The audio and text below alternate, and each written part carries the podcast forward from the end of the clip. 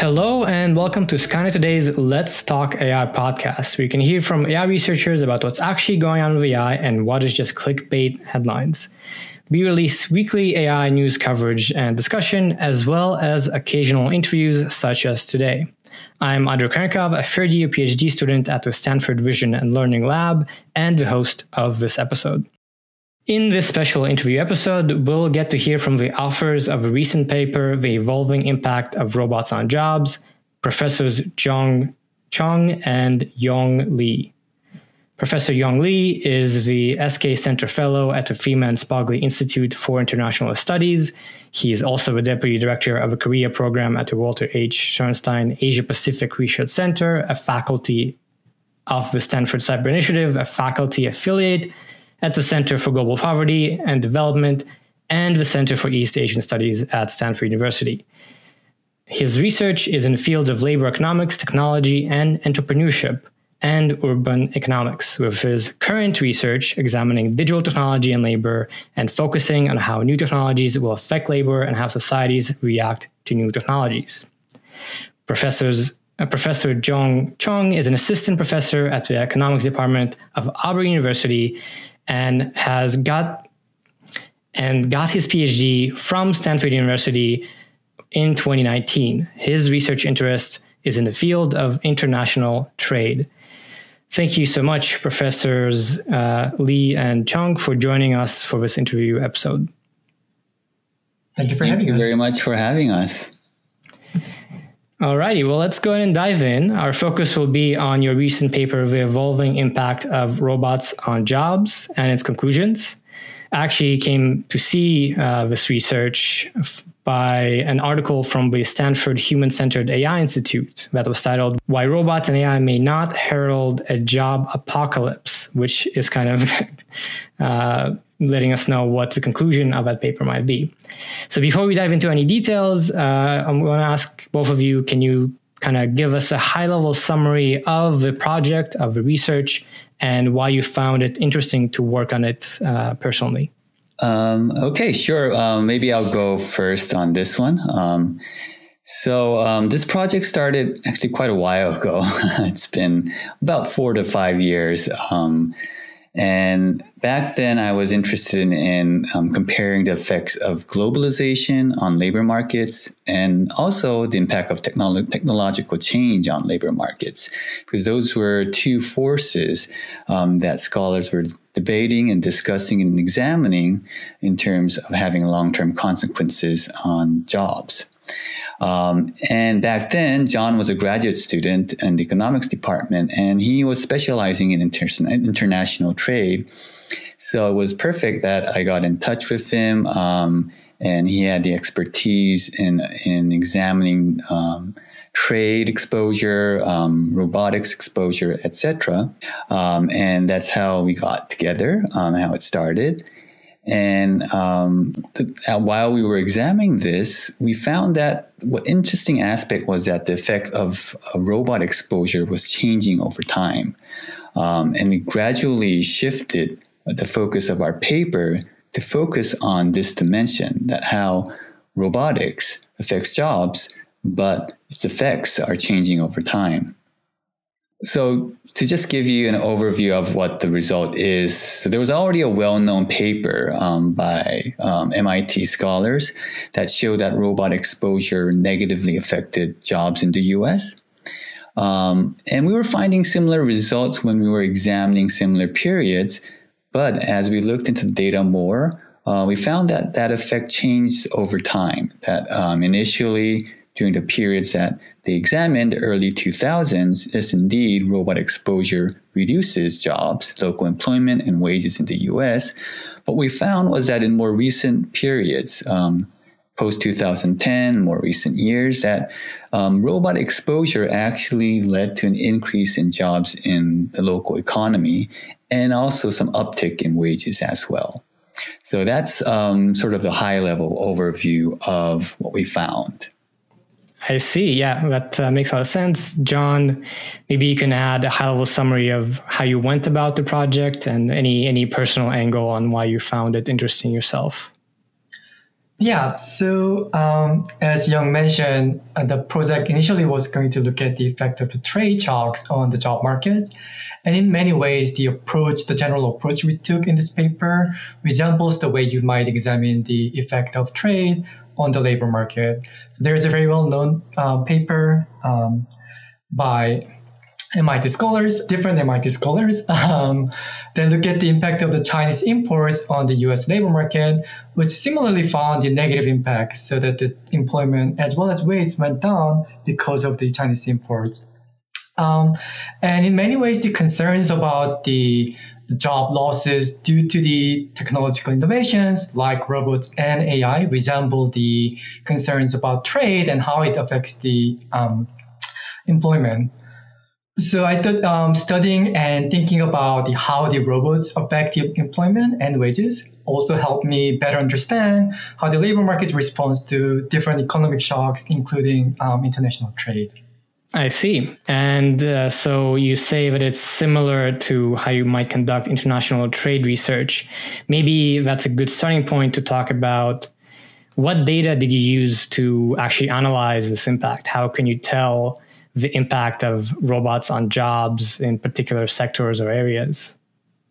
So our main source of data for measuring the robot exposure is the International Federation of Robotics, which is an organization that, among other things, provides the number of industry-specific robots shipped to each country in a given year. And I want to be clear here. So when you say robots here, we mean the industrial robots, which are required to be reprogrammable and multipurpose. We complement these the robot data with the EU claims data. This data set provides number of workers for each country in different industries and years. So these two data sets allow us to measure the number of robots per workers in different industries for different countries and years. Along with the robot exposure measure, we also use the census and the American Community Survey data. And with this data set, we measure the employment and wages of different industries and regions within the US. This allows us to calculate the industrial composition of different regions and also to measure the employment and wage growth of these regions, which are the objects of our interest. There are a few other data sets we use, like the trade data from UN Comtrade that we use to account for the Chinese imports and its effect on the employment. And much of the effort was really to combine the different data sets so that their industries and regions agree with each other and remain consistent over time. And except for the robots data from the International Federation of Robotics, all our data are publicly available. I see. Very interesting. Certainly, as someone working in AI, getting a glimpse into how stuff is done in economics is pretty interesting. Yeah, I just wanted to add maybe one point is because, a lot of scholars, economists have been examining this question of what's the impact of robots on jobs. And the effects will likely differ across data sets because the data comes from different countries. Different countries have different institutions, labor unions, regulations, etc. So when we're thinking about examining whether an effect is evolving over time, we wanted to make sure there were a bench line that we could actually compare this to.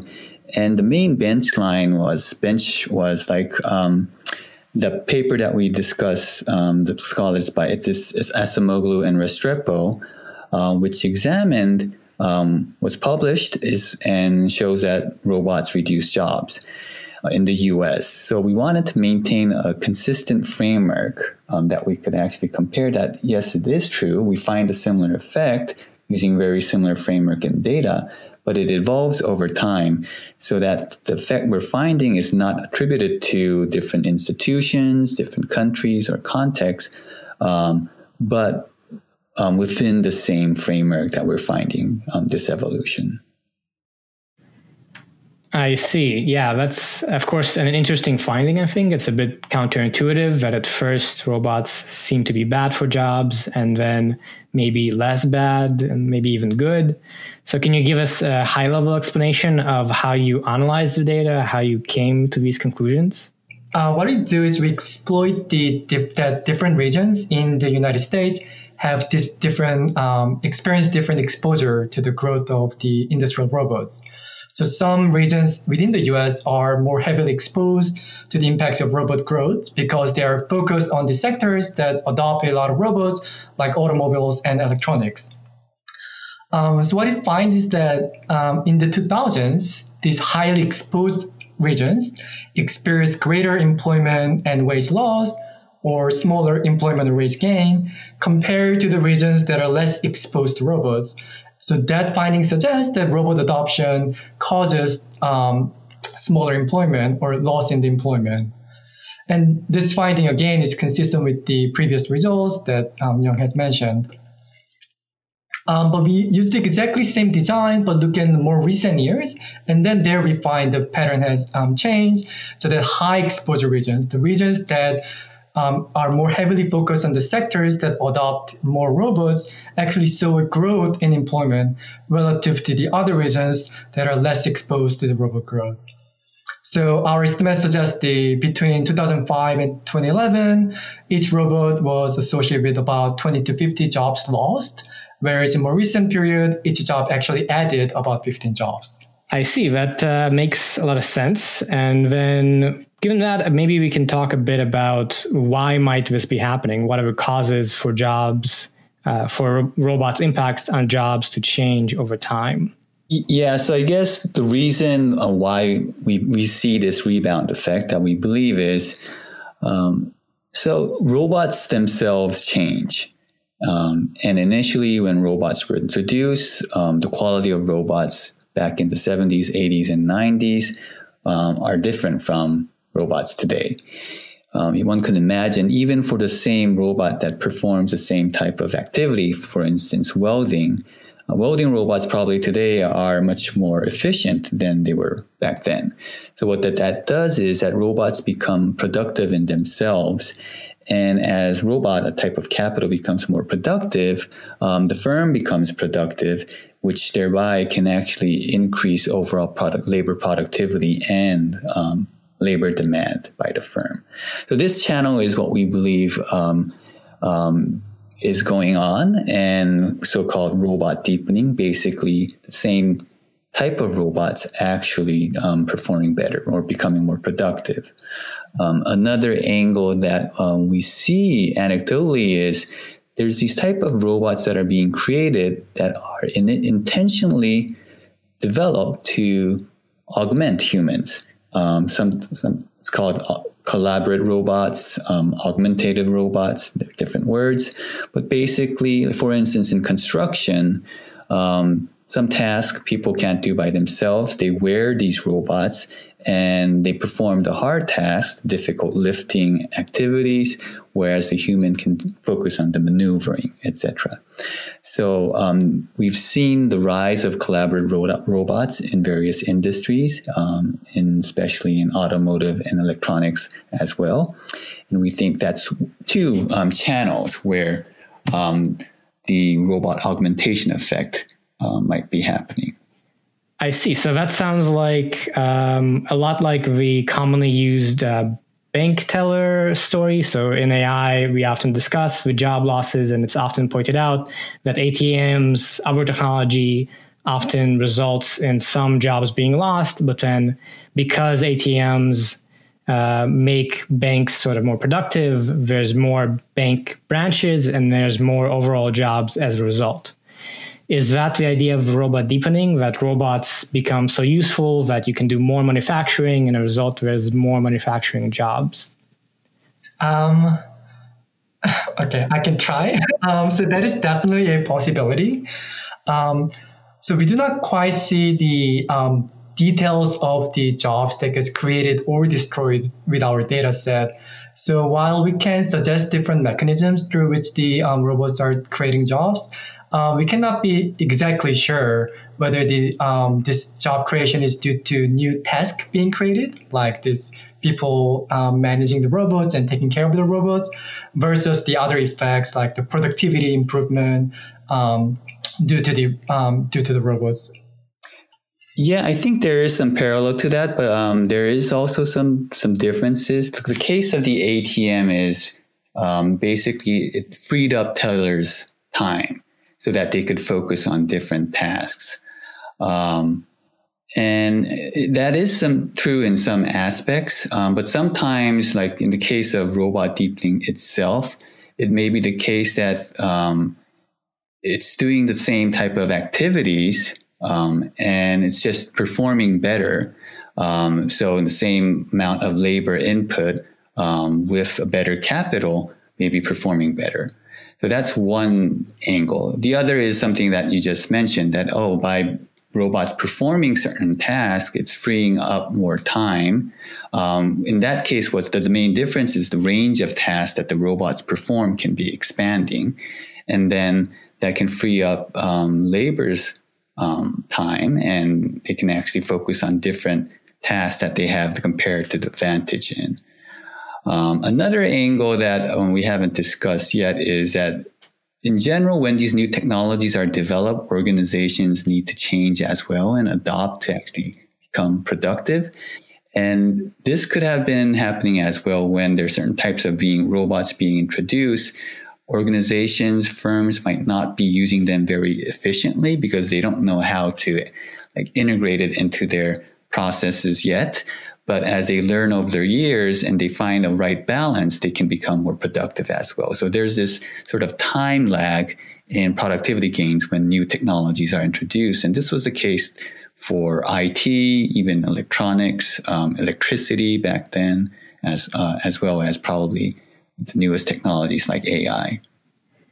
I see. Yeah, that makes a lot of sense. And this also makes me think of when talking about jobs and AI, often, even just normal researchers in AI like me who aren't that versed in economics, there's kind of a story that with new technologies of AI, there'll be new types of jobs. So you'll need people who program the robots or otherwise, there's going to be new roles for people to fill. So did you look, or is that one possible reason for change over time, or not so much? John, you want to take a stab? So I guess to add on to that, I think one of the reasons it's so hard to speculate these things is the type of technology that's disruptive are precisely the kinds that's difficult to predict. So I think our research actually indicates that as technology becomes more mature, it tends to iterate on the existing technology. So for example, robots, as the technology for robots are maturing, we see the new robots are replacing the existing robots rather than humans.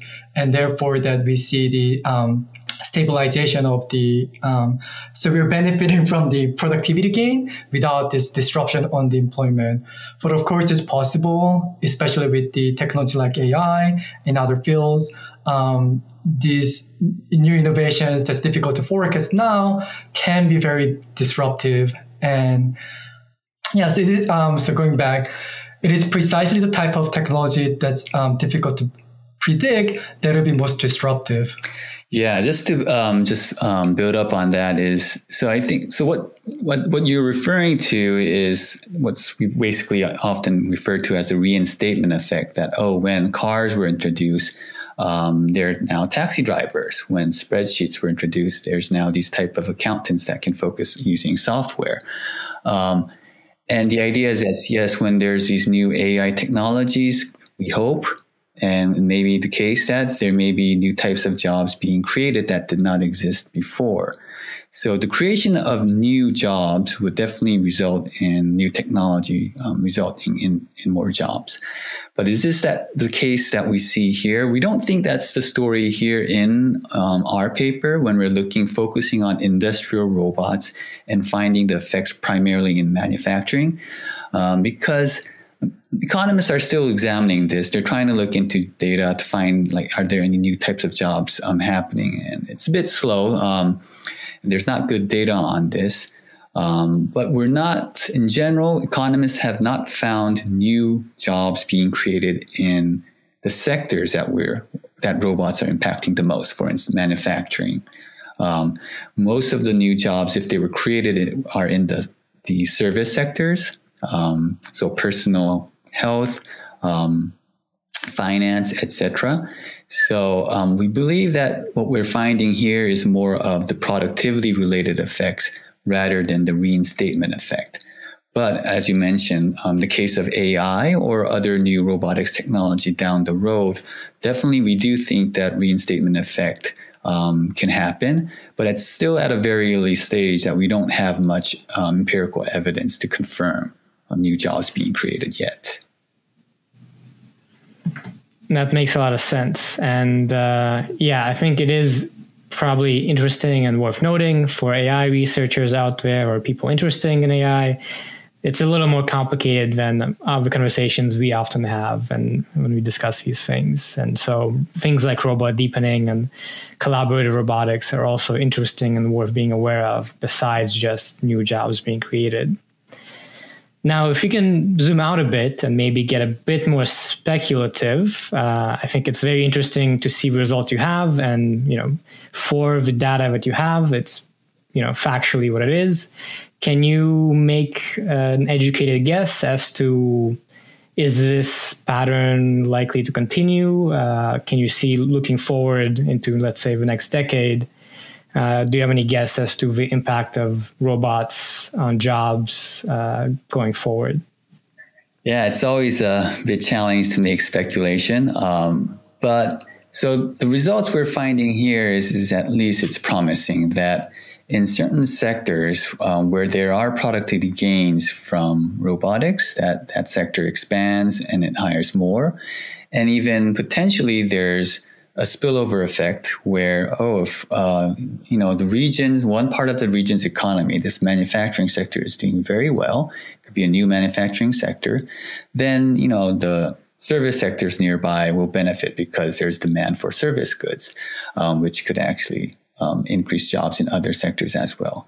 So that's the optimistic view that we see, and we do find some of that evidence here. But to be cautious that, you know, if the effect is evolving over time and robots are evolving, we can even imagine robots evolving even further, where they become even more advanced, where we talk about collaborative robots. But suppose that robots become sufficient enough that they can perform a whole range of physical activity that humans could have performed. In that case, it could be, you know, another dip where these super advanced robots take over a large chunk of the human's task and potentially result in, you know, reduction in jobs. So again, that's very speculative. It's hard to know where technology will develop. But one thing that's interesting is firms and people have initiative in how to design robots. So the way collaborative robots were somewhat designed was that they realized that rather trying to design a robot that, like, for instance, certain companies, this was a case in Mitsubishi in Japan. They were initially trying to think of a robot that would actually replace construction workers, but learned that that wasn't very productive. And they intentionally designed to come up with robots that can actually augment human. And also, when there are sectors where there's a shortage of labor, they want to augment these workers so that can actually facilitate them coming into the sector and maintain them in the workforce. So I think there's this aspect of, it's robots are exogenous. No, it's not the case. Robots are actually endogenous, and people can actually design the way that robots will function in the economy. I completely agree with Yong, and I think more broadly, there's definitely a room for the policies to help those who suffer from this type of innovations and other shocks. So when you do research like this, it's easy to forget the actual pain that's being felt by the workers and many workers. And I think there's definitely a room for policies to provide generally broader safety net to help the people even if this loss is short-term, to help them out and to insulate them from the types of uncertainty we discussed today. Yeah, so of course, hard to speculate. And many people often kind of are armchair economists and predict very confidently that AI will cost all our jobs. And in my experience looking at the area, it seems like at the very least, you can say that it's hard to predict and there's different kind of effects going on. So maybe for our last question and to round things out, let's zoom out a bit further and just kind of talk about for AI more broadly, not just robotics, but also computer vision, language recognition, all these technologies. Should we kind of be mindful of similar effects that could be happening with technologies? So for instance, you've mentioned, I think, that there's a delayed productivity gain as organizations kind of learn how to use these tools and integrate them and make use of them, and the technology itself develops. For generally other AI technologies, should that be also a factor people are aware of in thinking about the impact on jobs and the economy? Yeah, definitely. AI is even it's the so-called the newest general purpose technology. So robots, for instance, have been around, especially in the industrial sector, for a long period of time. In the case of Japan, which adopts robots very intensively, it's already declining in terms of adoption. AI is the hot new technology out there. And I think, yes, it's the similar story that right now we're not sure, first of all, there's not very much data on AI adoption, how they're using this within businesses at the micro level. So despite economists' being interested in this question, there's no really good data to examine this. And there is speculation using different methods that AI could replace certain type of workers, certain type of tasks. But some evidence out there says it's much more widespread compared to robots. It's across all spectrum from blue collar to white collar workers. But I do think there is this potentially delayed productivity effect that will happen. Because I have this other paper that looks into AI adoption in the finance sector. And what we're finding is that looking into different occupations, AI does decrease the jobs for what we find lower level, low skilled workers in banking and finance. But in general, it seems like AI adoption is highly correlated with the increase in managerial position and analytical position, not just tech positions, but overall. So I think it's a bit early to tell, but similar to a lot of these technologies, initially, we might not find much productivity gains, but over the long run, I'm hopeful that these could result in productivity benefits and actually increase demand for certain occupations. But the caveat is that it could be like what we're seeing in the economy right now, talking about the K-curve recovery, that certain spectrum of the occupation, especially skilled, more analytical, might do better than those with less skill. And the key aspect going forward is how are we going to train a set of workers without the set of skill that's suited for the AI economy. And that's not an easy task. It's trying to train people. The code itself is not easy. But that's something I think we need to keep in mind as we consider the impact of AI on jobs. That makes a ton of sense. And that's one message you tried to actually highlight that you found in economics, that maybe we shouldn't be so dystopian and pessimistic that all jobs will be lost, but we can try to provide safety nets and think about the impact of AI on jobs. And so I'm glad you pointed it out, and certainly something I try to convey to people when they ask about this topic. So with that, we'll go ahead and wrap up. Thank you so much, Professors Yong Lee and Jong Chung, for being on this episode. Thank you very much, Andrey. And thank you so much, listeners of this episode, for being with us on the Let's Talk AI podcast. You can find articles on similar topics to today's discussion at skynettoday.com. Subscribe to us wherever you get your podcasts, and don't forget to leave us a rating if you like the show. Be sure to tune in to our future episodes.